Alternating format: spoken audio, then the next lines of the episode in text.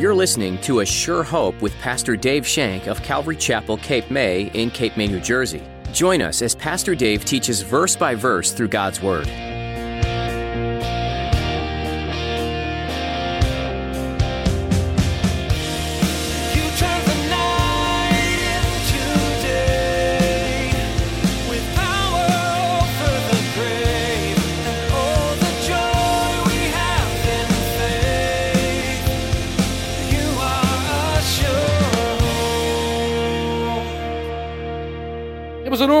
Normal attitude of the saints to believe that the rapture could occur at any minute.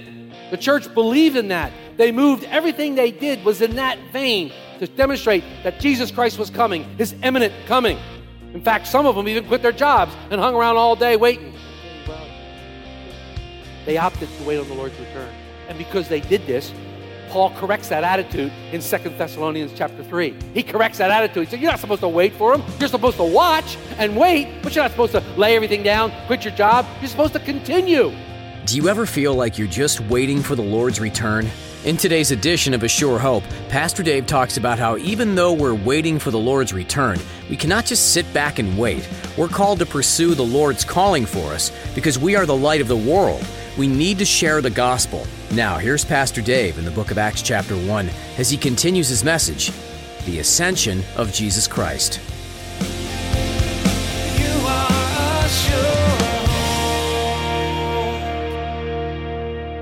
The promise is here that he will come again. That same Jesus, the angel confirmed that Jesus promised. This same Jesus, he will come. So Jesus promised the disciples would return. And this is not new to the disciples. It's almost like a reminder. That beautiful scripture in John 14, verses 1 through 3. I'm sure you've heard it many, many times. You probably could almost repeat it. I'll read it for you. Let not your heart be troubled.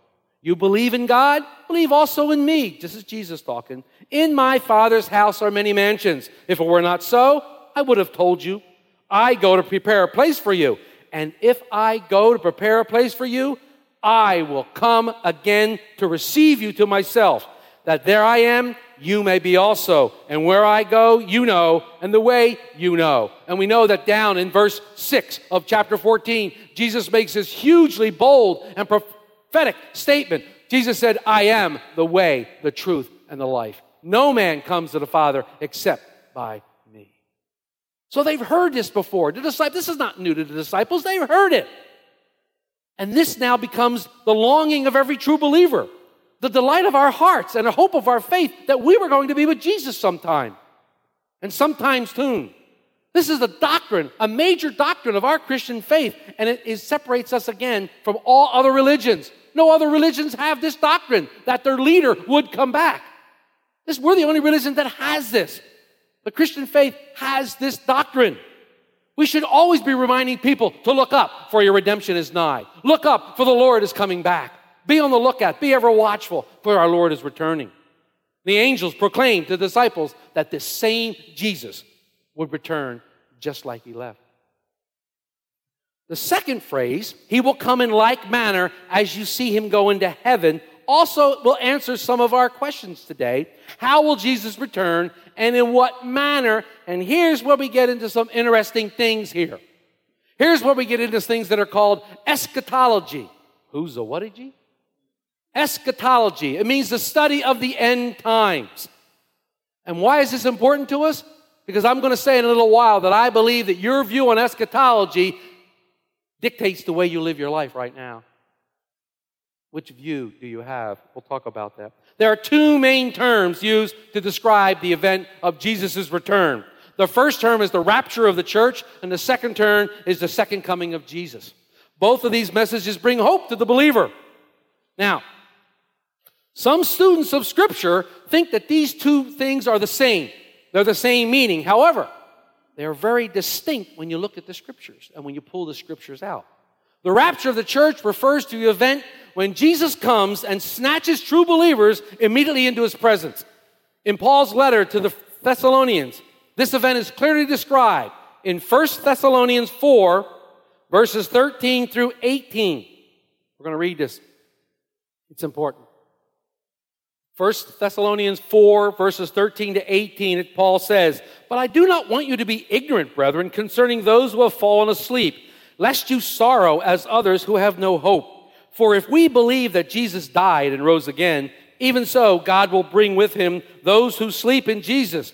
For this we say to you by the word of the Lord, that we who are alive and remain until the coming of the Lord will by no means precede those who are asleep. For the Lord himself will descend from heaven with a shout, the voice of an archangel, and with a trumpet of God. And the dead in Christ will rise first. Then we who are alive and remain shall be caught up together with him in the clouds to meet the Lord in the air. And thus we shall always be with the Lord. Therefore, comfort one another with these words. This should be great comfort, great hope if you're a true believer. Now, there's some words here we have to look at, and we have to look at their meanings in Greek and in Latin. In verse 17, Paul uses the words caught up. It means violently snatched away in the Greek. The word is harpazo in the Greek. Harpazo, violently snatched away. But when you translate it also as raptere or raptus in the Latin version, it's where we get our word rapture. It's where we get the word rapture. Jesus himself gives his own explanation of this event in the scripture we already read. Remember when we read John 14, 1 through 3? Let not your hearts be troubled. And we read that. Well, in the third verse of that 14th chapter, he says, I will come again and receive you to myself, that where I am, you may also be. The key word here is receive in verse 3. And it is paralambano. Paralambano. And in the Greek, and it doesn't mean it's the same thing as harpazo. It means the exact thing, violently snatched away, that we talked about in 1 Thessalonians 4.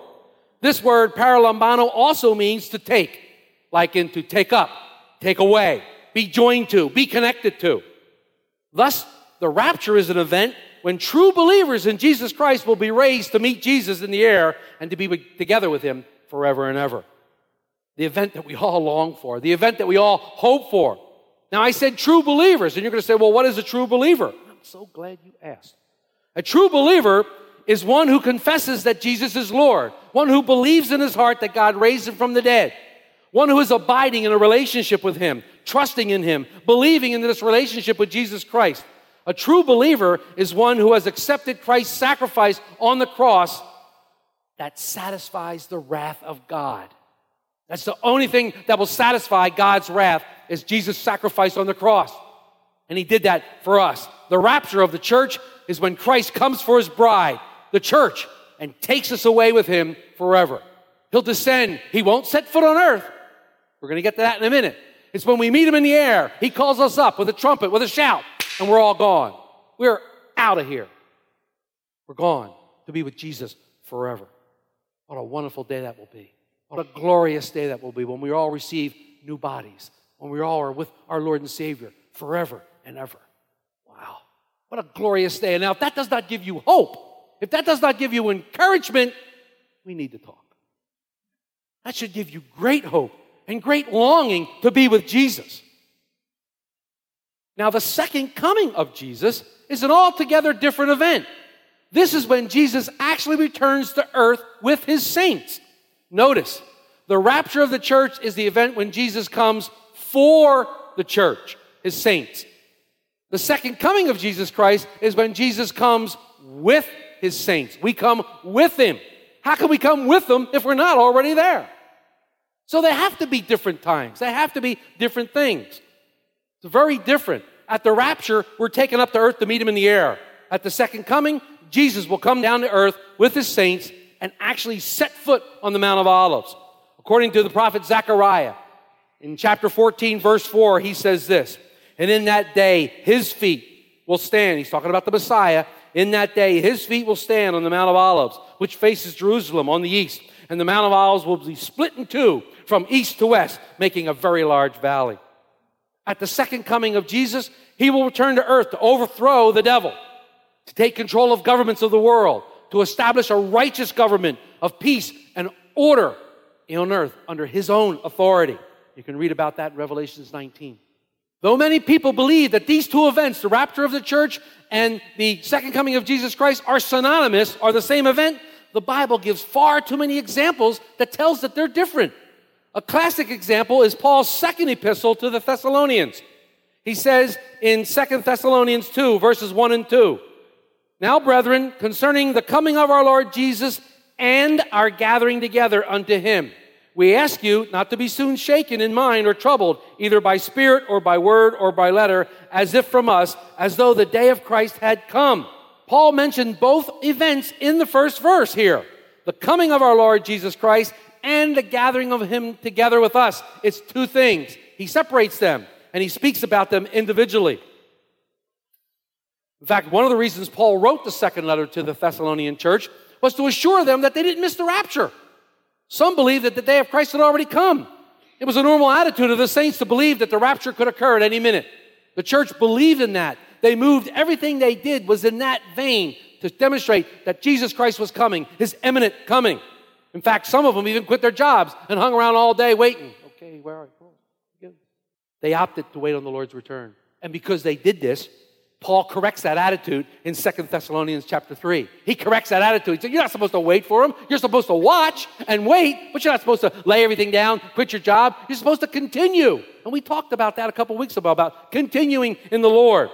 So we as Christians, we hope in the imminent return of Jesus Christ. That same Jesus, we hope that he returns soon. But there is a thief of this hope.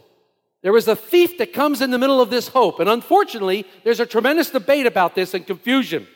And there's even division over these two opinions of when the Lord will return to earth. The main reason for this debate seems to depend on the time frame. When does it happen? To better understand the nature of this debate, we need to look at another main issue where the conflict arises. This is yet another event known as the Great Tribulation. The Great Tribulation. Some call the Great Tribulation a thief of hopelessness. According to Daniel 9 27, the Great Tribulation is a period of seven years, which predicted to be a period of tremendous suffering and death on earth. In Matthew 24, which we read last week, by the way, Jesus told his disciples about these events leading up to and culminating with a climactic period, which he said will be great tribulation. In Revelation 2 22, Jesus threatened to cast the church of Thyatira into the great tribulation unless they repented. Again, in Revelation 7, the elder, speaking to an entranced Apostle John, describes those who had come out of the great tribulation. Revelation 7 14. The great tribulation can also be referred to as the great day of the Lord, and it's prophesied to be a terrible time to live. Zephaniah the prophet described it this way The great day of the Lord is near. It is near and hastens quickly. The noise of the day of the Lord is bitter. There are mighty men cry out. The day is a day of wrath, a day of trouble, of distress, a day of devastation, desolation, a day of darkness and gloominess, a day of clouds and darkness. Zephaniah 1, verses 14 through 15. The prophet Joel says, The day of the Lord is great and terrible. Who can endure it? In Joel 2 11. It's also called the time of Jacob's trouble by the prophet Jeremiah in Jeremiah 30, indicating to us that along with many other passages in the Bible, that the time of great tribulation is marked for one people and one people only. The nation Israel. That's who it's marked for. Therefore, by these verses, we can understand that we would not want to be around during this time. We don't want to be around during this time of tribulation. Upon hearing the prophecies of this terrible time, I sometimes ask myself, where's the church going to be? Where are we going to be during this time? This is one of the major points of debate in this time when you study eschatology, the study of end times. Some students see the church going through the tribulation, and hence you have a great debate. Now, I'm not going to go on and on about all the different points of view, but one thing is clear, like I said earlier, a person's view on eschatology will deeply affect the way you live your life as a Christian today. How you view eschatology, how you view end times prophecy, how you view the rapture of the church, the second coming of Jesus Christ, will tell us. This is not the time to do a complete study on the millennial age, where I say words like premillennialist, postmillennialist, amillennialist, or pre-trib, post-trib, mid-trib. It's not the time for that. That's another study at another day. Yeah, somebody's going, whew, thank the Lord, we'll be here all night. There are many, many great books written on that topic too. We can't go into detail at that time, but we will when we get to those scriptures. But as I've stated, how you view eschatological times will affect the way you live out your Christianity. It's quite simple.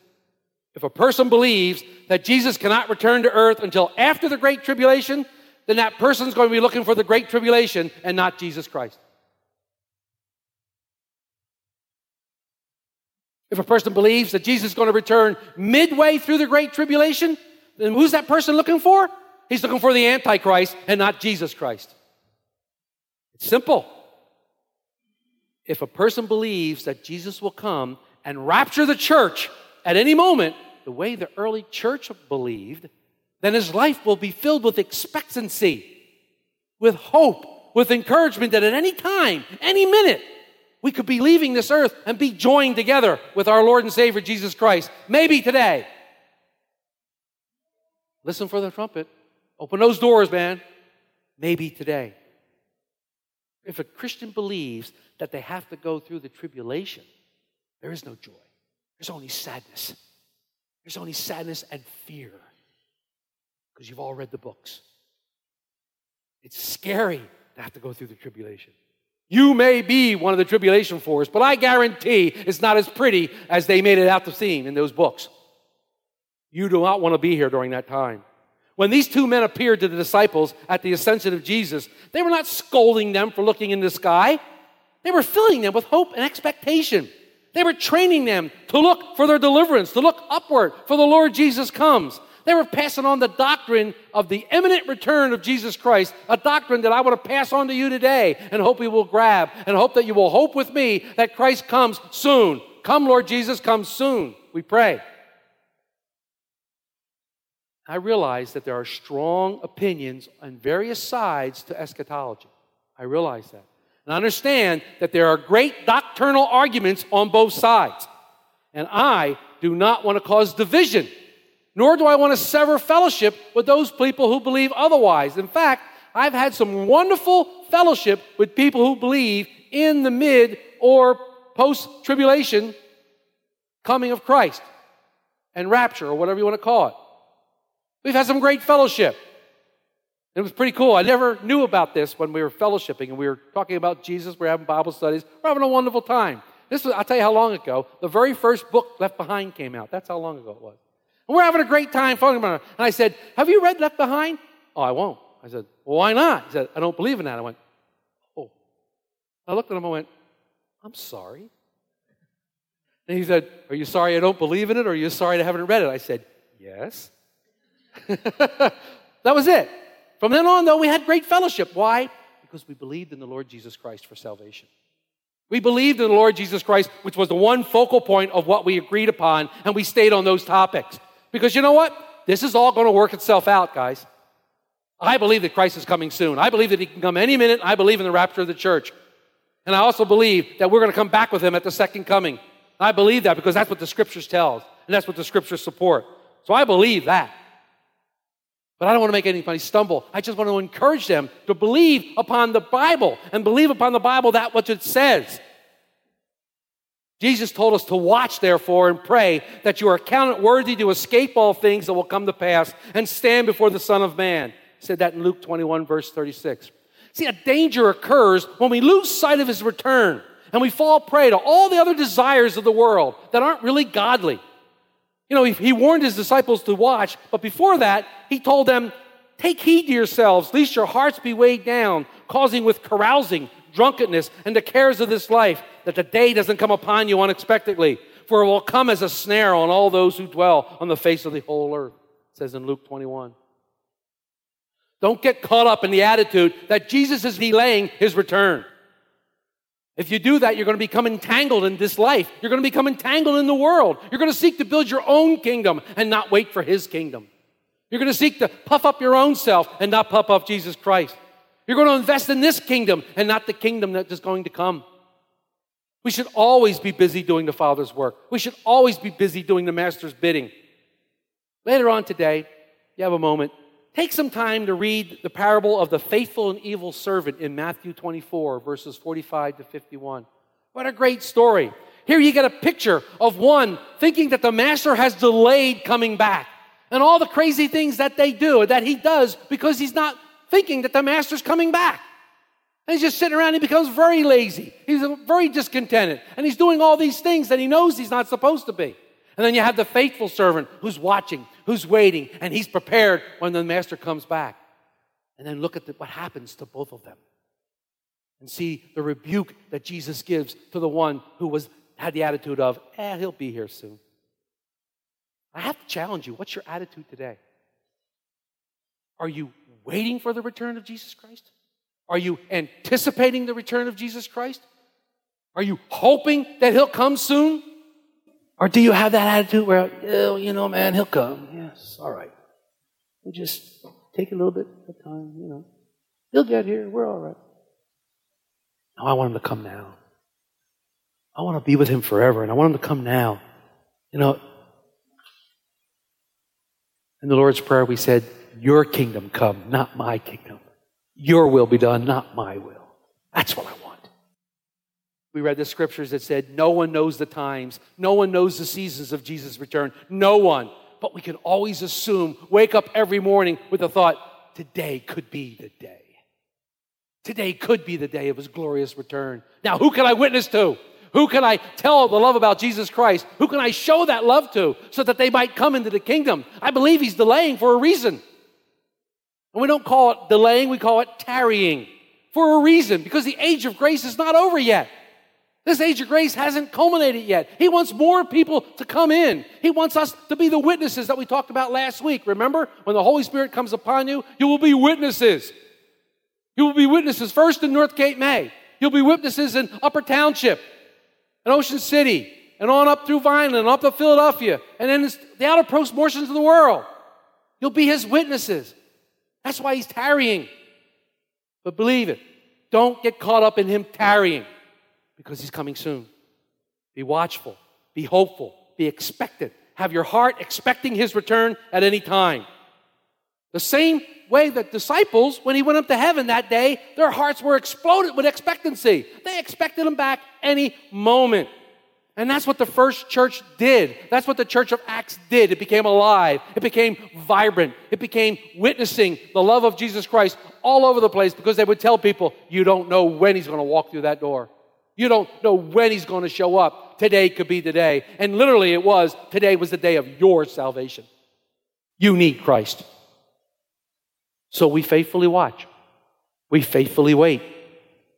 Just as the imminent return of Jesus Christ was a distinctive of the early church, it is my heart's desire and my heart's prayer that it would be a distinctive of this church.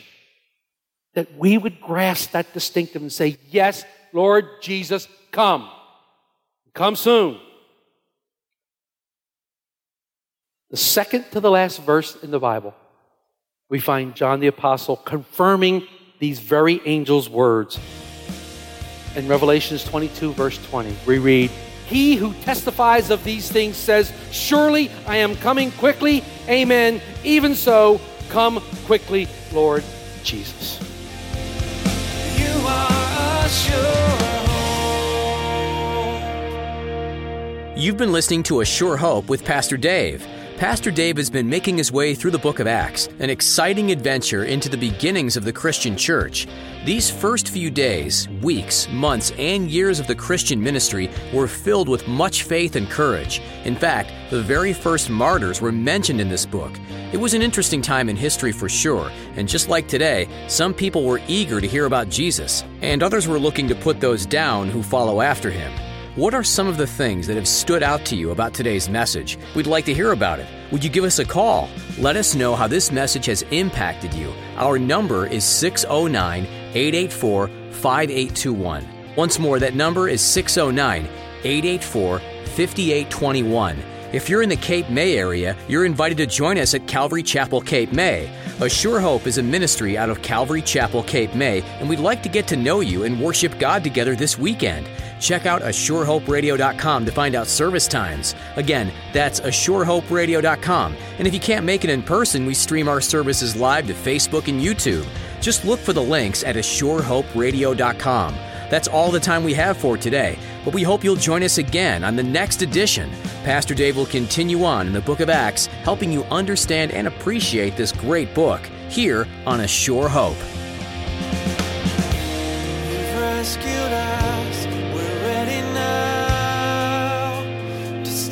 upon